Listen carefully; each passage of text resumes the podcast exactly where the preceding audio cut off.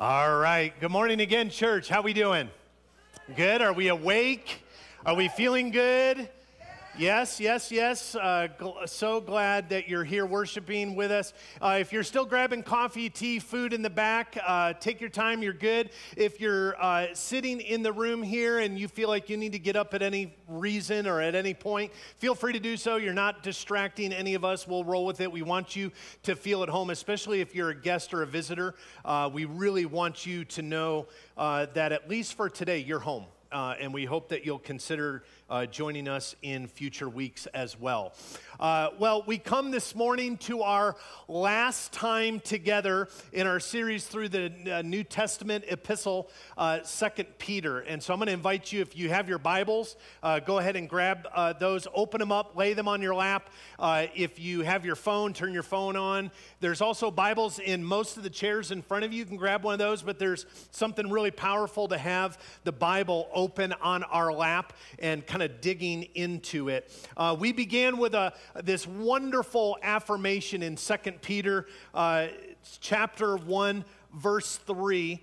His divine power has given us everything we need for life and godliness through our knowledge of Him who has called us by His own glory and goodness. Because we are followers of Jesus, we have uh, this present provision, if you would, all things that pertain to life and godliness. He's given every, everything that we need. We're not going to get anything more. We've got everything we need to live this life of godliness through a relationship with Jesus Christ Himself. Everything that we're going to need in order to be what God calls us to be in this life, on this side of the new heaven and the new earth. He has given us all of that. And in addition, how we can serve him, he's given us all those provisions as well, all through Jesus Christ. Amen? So in chapter one, we I'm, I'm going to do a quick recap. Ready? So in chapter one, we saw how the apostle Peter instructs us to rise up with confidence to not be sheepish, to not kind of sit back, to not view ourselves as wounded or as victims, but to be confident in God's provision and to build faithfully on the foundation of the materials that He's already given us, uh, which means we're not done. That, that's essentially what Peter's trying to say is keep going. Uh, and at the end of chapter one, Peter affirmed to us that we can build on the faith with Christ on our assurance, and that's because of the apostolic promises about our Lord Jesus. They're not myths. They're, they're not tales that have been handed down for generations, that Jesus really is who he said he was. And this is in order to combat the false teaching that is spreading all throughout Asia Minor all throughout the churches, not outside the church, inside the church. That's what's going on. And Peter makes it abundantly clear in pushing back against these false teachings that not only is Jesus truly the Son of God, that he came and he lived and he died and he was resurrected, but that he really is coming back and that there will be a new heaven, that there will be a new earth, that there will be no more pain, no more tears, no more sorrow. And he wants to make that abundantly clear. Now, not everyone believed. Not everyone bought into uh, the scriptures. Not everyone bought into the gospel. And not, not everyone stayed faithful to the truth teachings that the apostles handed down about Jesus. And so in chapter 2, Peter warns us, and he spends a long time uh, sounding the alarms for warnings. Warnings about the dangers of false teachers who would arise not outside the church, in here. False teaching that would, that would rise up inside the church walls and mislead God's people and seek to sway them away from what would be a sincere faith. And, and, and, we learned that it, it doesn't always happen so blatantly, it can happen cryptically. It, it can happen really slowly that you don't even know what's happening. And we unpacked what heresy is, and that is so close to the truth, but it gives you an option. And so he warns in great detail the character of these false teachers that would come. And then in chapter three, we hit a lot of this last week with Steve. Uh, in chapter three, Peter speaks about the promise of the Lord's return, the, the hope that we have, and warned of the way that many unbelievers would experience the last days and that they would mock the whole idea of this Jesus returning. And that's foreshadowing for us that there will be mockers and scoffers and, and heretics that go, there's no way Jesus is coming back. And we see that even today it happens. And here's how Peter affirmed to us in spite of that mocking and unbelief, he says this in chapter 3, verse 10 But the day of the Lord will come like a thief. The heavens will disappear with a roar, the elements will be destroyed by fire, and the earth and everything done in it will be laid bare. That is, in other words, there will be a day of reckoning, and it is coming. So that's our brief look in the rear view mirror as we travel down this road and end our series in Second Peter. And all of that brings us to this morning's passage as we get ready to close. It's Peter's closing comments to his brothers and sisters in Christ. He knows he's not long for this earth. He knows his time on this side of glory is coming to an end, and he wants to make it very, very clear what's important. That is, in light of the Lord's promised return and the promise of a new heaven and a new earth, in light of the fact that many deceivers and scoffers are going to come up and on the scene in the church, what is it that you do with it? And that's what Peter wants to end with. So, would you please stand and let's leader, listen to Peter close our series together with this beautiful letter. 2 Peter chapter 3, 14 through 18. So then, dear friends, since you are looking forward to this, meaning the end times, since you're looking forward to this, make every effort to be found spotless, blameless, and at peace with Him. Bear in mind that our Lord's patient, patience means salvation.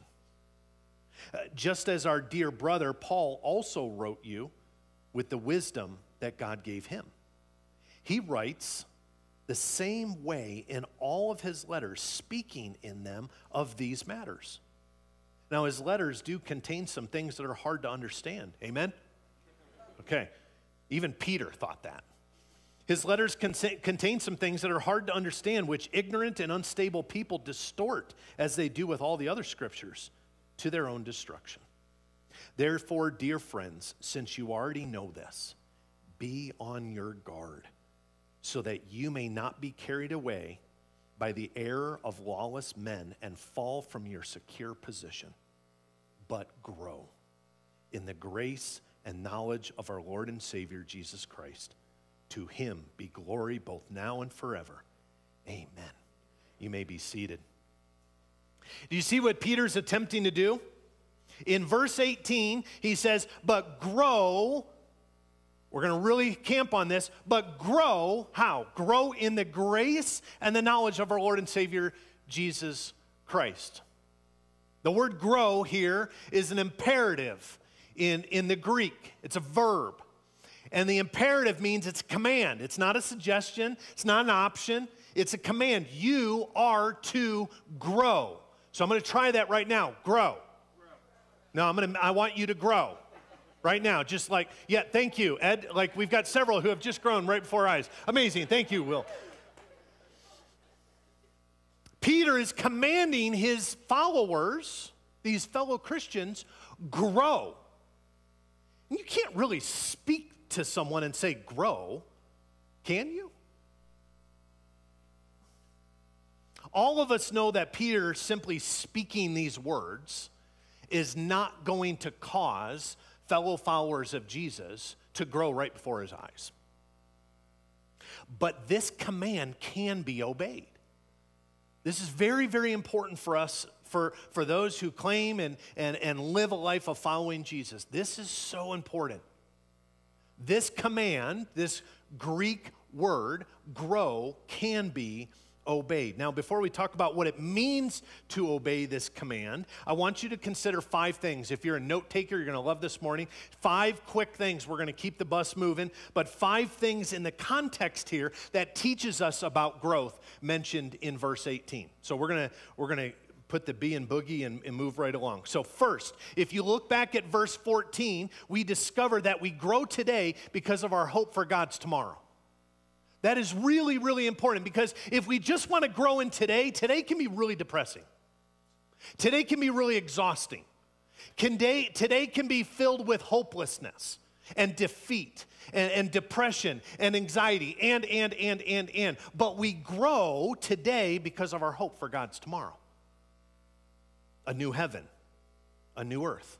As Steve taught us last week, if we obey, if we belong to Jesus through faith, then our future home is going to be the new heaven and the new earth that the scriptures talk about, specifically in verse 13.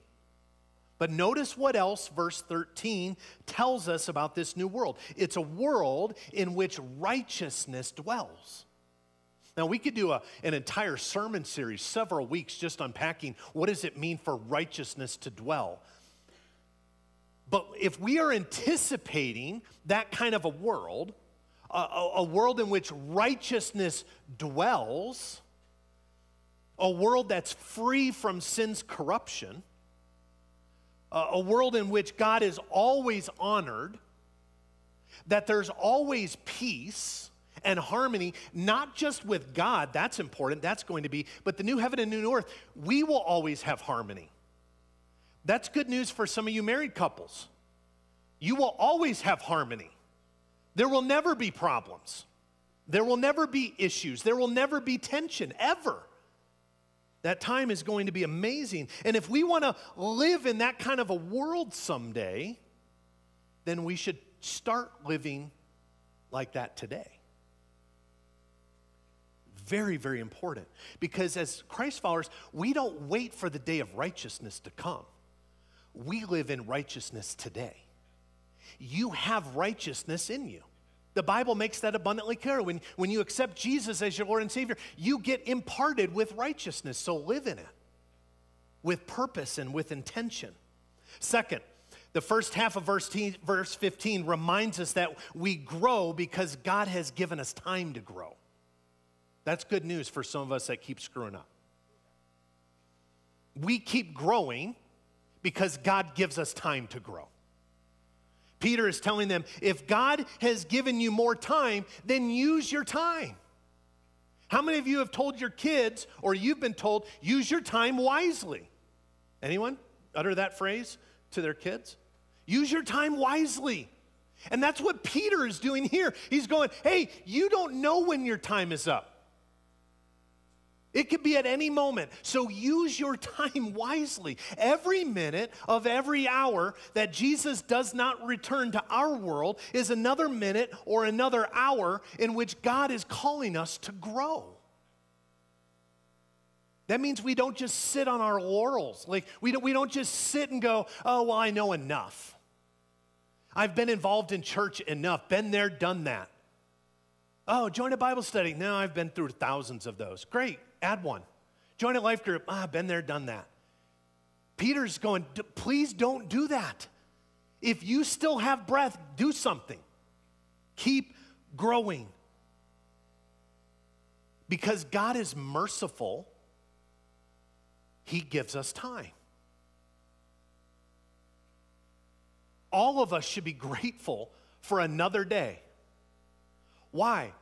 Because you need to get your act together because I need to get my act together. And God says, don't just sit on the couch and just stare at the clouds. Do something. Do something with your faith. Keep growing. I'm in it with you. Let's do this. And that's what God wants to say to us today. That if we have time, that time is to be transformed because it's time to grow. Third, in verse 15 through 16, we see that we grow when we truly understand God's word. This is why we push so much here at Rock Creek Church to be in your Bible, be in your Bible, read your Bible, read the scriptures. Why? So that you can learn more about God? Yeah, absolutely. So that you can learn the richness of scripture, so that you can tie everything together and, and really have your faith secured. Yes, to all that. But being in the scriptures is your number one way to grow. Barna Research constantly puts out that roughly like 70% of Christians never read their Bibles. I don't understand that. It's beyond my comprehension. That, that if you truly say Jesus is my Lord, that I'm going to stake my whole life, my whole foundation on Him, then why wouldn't you want to read about Him? If you're going to go to heaven someday and live with God, wouldn't you want to know what that next life is going to be like? I mean, how many of you book a trip on a vacation and I go, hey, so, so where are you going? You're like, ah, kind of like South America, but I don't really know. Well, how much did that cost you? Oh, like five grand. I'll find out when I get there. Not any of you would do that, and yet we do that with heaven. The new heaven, the new earth, where your eternal destination is going to be, is all wrapped up, it's spelled out in this book. So when we grow, we truly understand God's word. The last half of verse 15, together with 16, reveals that very point. In some of Paul's writing, it's hard to understand. The amount of people over the last roughly 26 years that I've been in ministry, the amount of people that have come to me and said, Man, the Bible's hard to understand sometimes. I'm like, Really? Amen. like, almost like they're expecting me to kind of push back on that and go, No, no, no, I can fully explain everything. The Bible's hard to understand sometimes, yes? Can we be okay with that? Theological truths are hard to understand sometimes. They're hard to swallow, they're hard to accept. That's okay. Peter had a hard time with Paul's writings. It's probably okay for us to have a hard time with some of Paul's writings. We can't miss the point. Peter is telling his readers that a correct, a right understanding of God's word will drive us into growth. It's God's word that teaches us about what's to come. It's God's word that teaches us how to do true forgiveness. It's God's word that helps us understand what it is to live a life of grace and mercy, which, can we give a hearty amen? This world needs more grace. That's what God's word does. That God's word teaches us how we interact with one another. God's word teaches us how to get our hearts and our lives right so that we are ready when the King of Kings comes back. That's what God's word does. It teaches us about God's patience. It's God's word that commands us grow. You are to grow. And Peter is merely God's mouthpiece. It's not Peter's command. It's the Holy Spirit's command to you and I. You see, the scriptures don't teach us, as we talked about, just sit back and relax.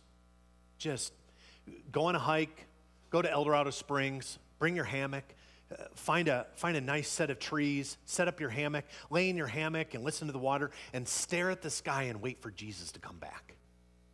That would be great. I would do that every day. If, if that would be an easy command in the scriptures. I would love that, but he doesn't. He says, Go. Go and make disciples. Go be made into the image of what I always wanted you to become. Go. Philippians chapter 3, verse 14 tells us this Press on towards the goal to win the prize for which God has called me heavenward in Christ Jesus. Press on. Keep moving. You are not too old. You do not know enough. Keep moving. Any of you remember uh, the, the ignorant decision of parents where they, we, we, we will take our kids when they're really, really young on a long hike? It's not their fault, it's our fault. We do that. I've done that with my boys when they're really little. And then I would say, we got to keep moving. Like, night is coming. We've got to keep moving. Like, bears are coming. Like, we got to keep moving. That's on me, but nevertheless, the analogy is true. And, P, and, and all of this is pushing us keep pressing on. Get in a life group. Go on a mission trip. Serve the homeless. Love your neighbor. Think about others more than you think about self. Keep moving. Next, if we look at verse 18, we learn that when we grow, we grow in the foundation or, or the soil, if you were, would, of the gospel. That's how we grow. We grow in the foundation of the gospel. Notice this exact wording of this grow command. But grow, where should we grow? Grow in the grace and the knowledge of our Lord and Savior Jesus Christ. That's where you're to grow. Just camp out on that and keep growing. But Peter is not just describing growth in knowledge, but grace and knowledge. Why is that important? He isn't simply talking about grace and knowledge in a general sense from a 30,000 foot, but the grace and the knowledge of our Lord and Savior Jesus Christ. That's important because Peter couldn't be any more specific. And in light of Peter's talking about knowledge all throughout this epistle, I don't think he's commanding them to grow in greater degrees of grace and knowledge. What I believe is that he is calling followers to grow in the foundation of the grace and the knowledge that they've already received. You have everything you need to grow. Peter makes that clear. You have all of Jesus. You have all of his forgiveness. You have all of his grace. You have all of his mercy. You have all of it. There's no more that's coming. But grow in that. Camp your life on that.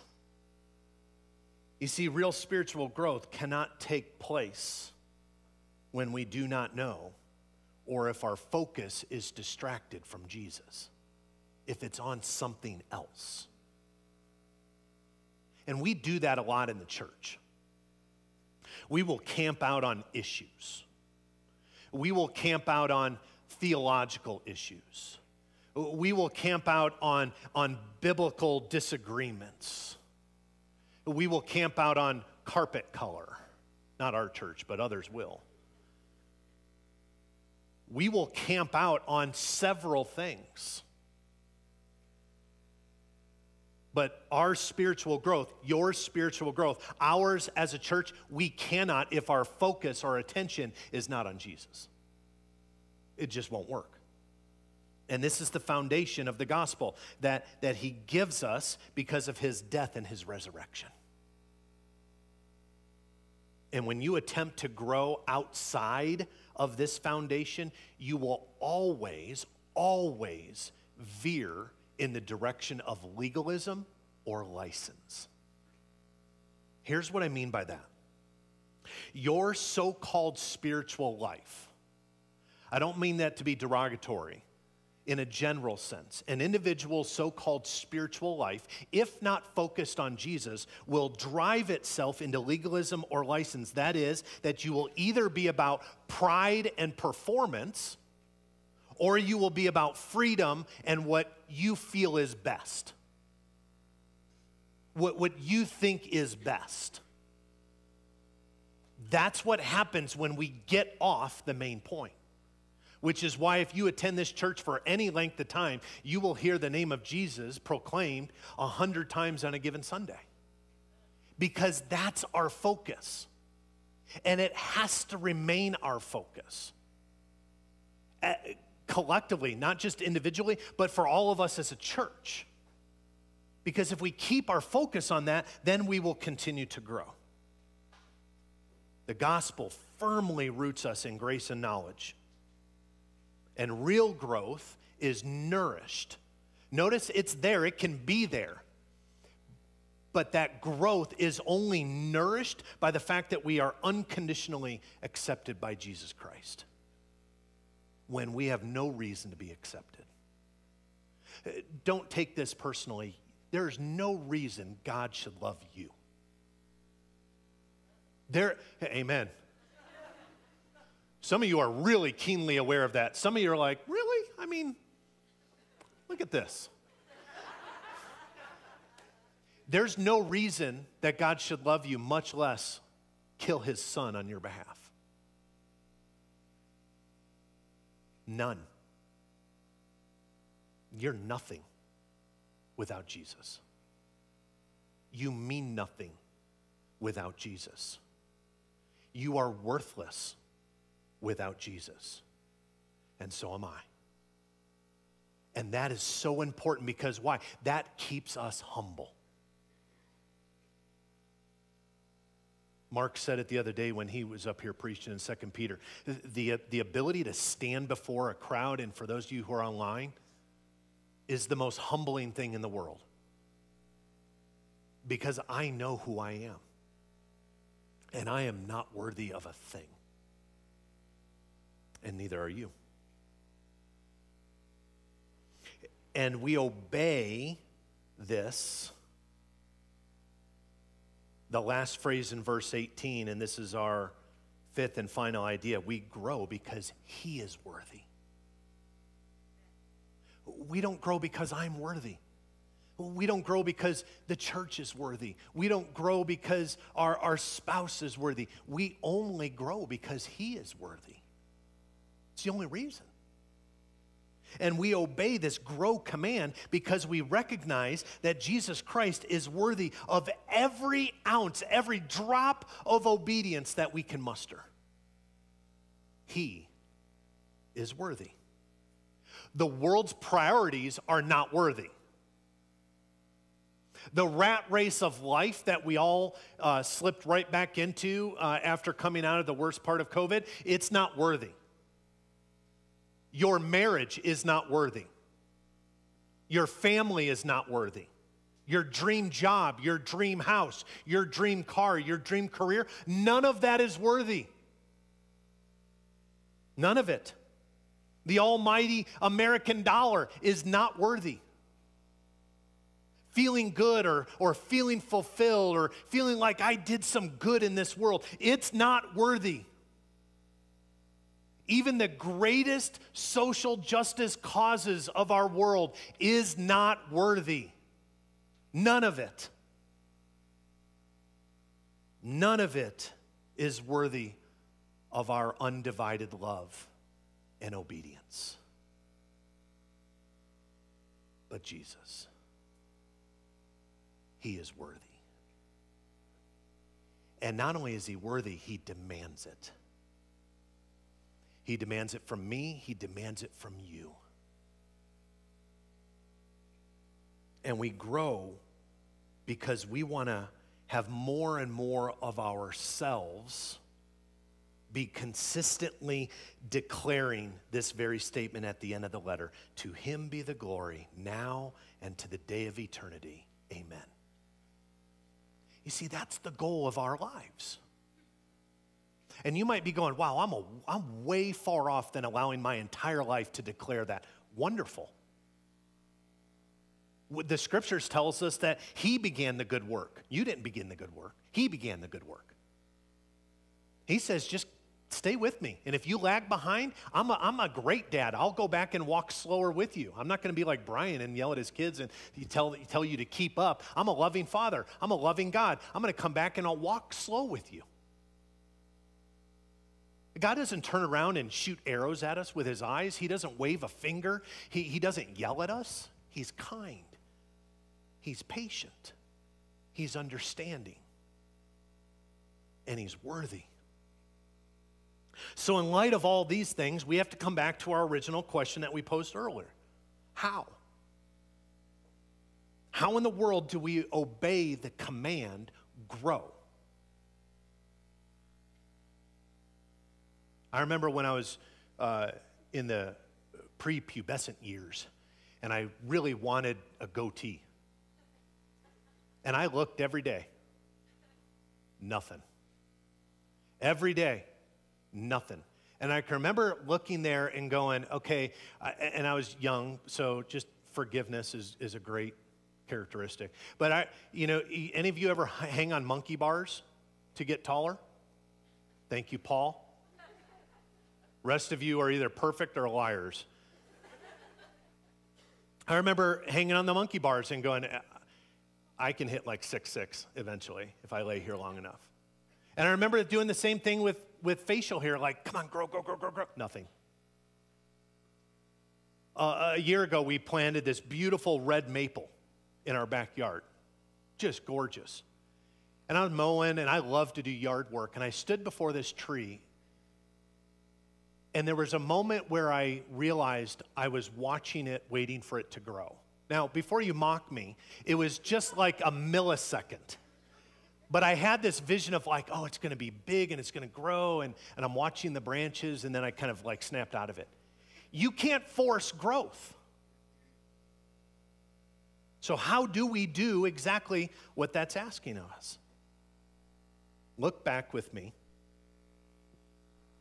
at 2 Peter chapter 1. Let's end where we began. 2 Peter chapter 1 verses 3 through 8. His divine power has given us everything we need for life and godliness through our knowledge of him who called us by his own glory and goodness. Through these, he has given us his very great and precious promises so that through them you may participate in the divine nature and escape the corruption in the world caused by evil desires. Verse 5. For this very reason, make every effort to add to your faith goodness, and to goodness, knowledge, and to knowledge, self control, and to self control, perseverance, to perseverance, godliness, and to godliness, brotherly kindness, and to brotherly kindness, love. For if you possess these qualities in increasing measure, they will keep you from being ineffective and unproductive in your knowledge of our Lord and Savior, Jesus Christ. Isn't that awesome? Notice how Peter encourages them to grow here. Not only does he remind them that God's power and promises have given them everything that they need to grow, he certainly does that, but he also describes the ways in which he is asking them to grow. A lot of times the scriptures leave us guessing. This isn't one of them. How should I grow? Well, this is how you grow. You grow in virtue, knowledge, self control, steadfastness, godliness, brotherly, sisterly love, and affection for one another. That's how you grow. So we could say that the command to grow is a very personal charge. We could definitely do that. But it's largely worked out in a community context. Peter didn't write this to an individual, he didn't write it to you. He wrote it for the churches throughout that region. And the Spirit of God knew we would be reading it as a church. Can you grow individually with it? Of course you can. And you should. You should strive to grow through personal study and personal disciplines or, or uh, putting personal priorities of the faith. That's absolutely how you should grow. But none of us can fully be nourished and grow apart from the body of Christ. We grow when each part of the body is working properly. And that is why we have life groups. So, quick commercial.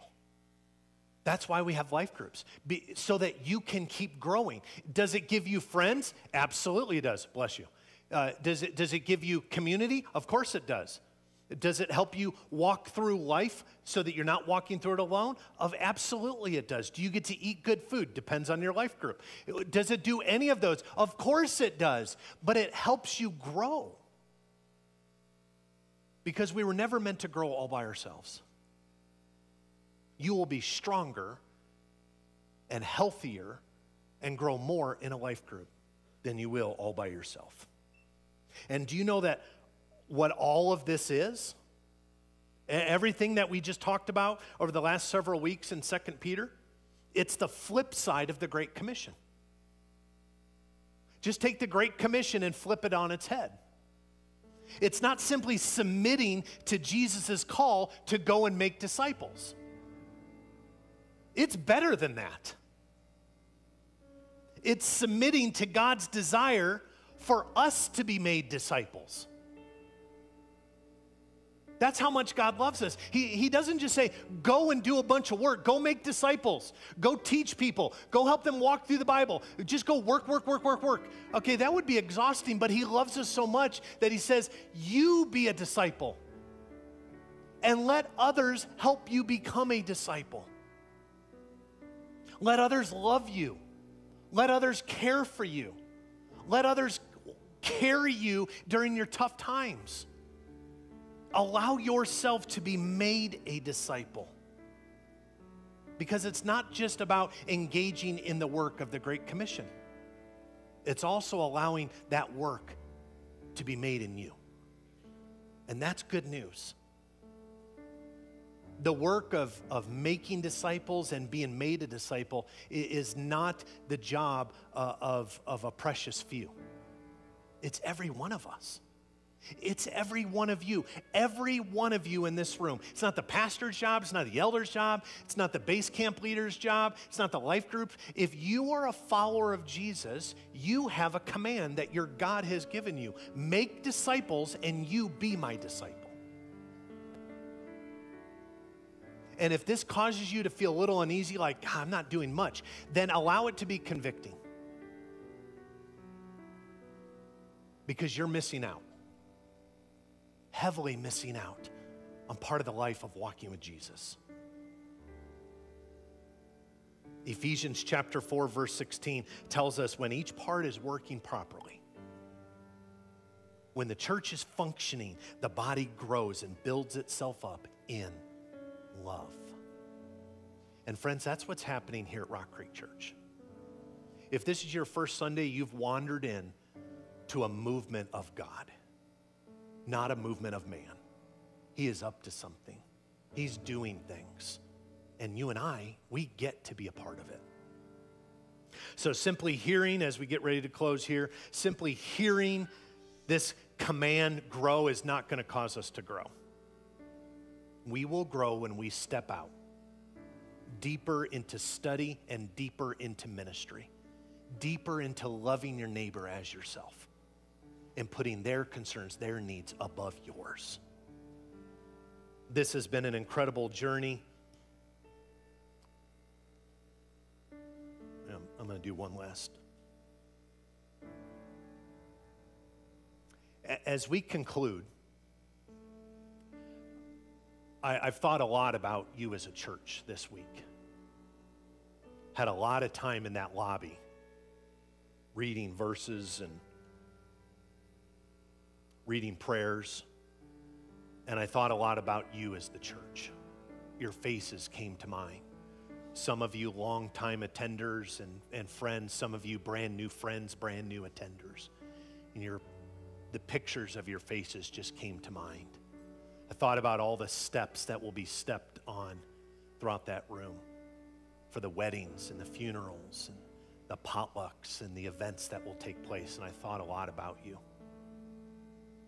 And I have to just say, with the most sincerity that I can muster, is I love you. I, I truly love you. Some of that is choice, and some of that's from God. But I love you as the church. And my prayer for you is from Colossians you can write it down or you can open it up uh, in Colossians chapter 1, starting in verse 9. This is my prayer for you. For this reason, since the day we heard about you, we have not stopped praying for you or asking God to fill you with the knowledge of His will through all spiritual wisdom and understanding. And we pray this in order that you may live a life worthy of the Lord and may please Him in every way, bearing fruit in every good work, growing in the knowledge of God, being strengthened with all the power according to His glorious might, so that you might have great endurance and patience, and joyfully giving thanks to the Father who has qualified you to share in the inheritance of the saints in the kingdom of light. This is my favorite verse in the, all of the scriptures. For he has rescued us from the dominion of darkness and brought us into the kingdom of the Son he loves, in whom we have redemption for the forgiveness of our sins. And then Peter doubles down on that, for he alone is worthy. To him be the glory both now and forever. Amen. Let's pray together. Lord, we cannot thank you enough. We deserve nothing, and yet you give us everything. You treat us with love and mercy when that's the last thing we deserve. And as Alicia reminded us this morning in prayer, um, you don't see our sin, you don't see our constant mistakes. You look and see us as lovely because you see Jesus. Would you stir our hearts? Stir our hearts so much deeper and wider than just Sunday morning. As we participate in life groups, as we serve at Lamb's Lunch, as we put these shoe boxes together to bless our friends and new friends down in Juarez, Mexico. As we dive deeper to serve the other, may we not lose focus. May we heed the warnings of Peter.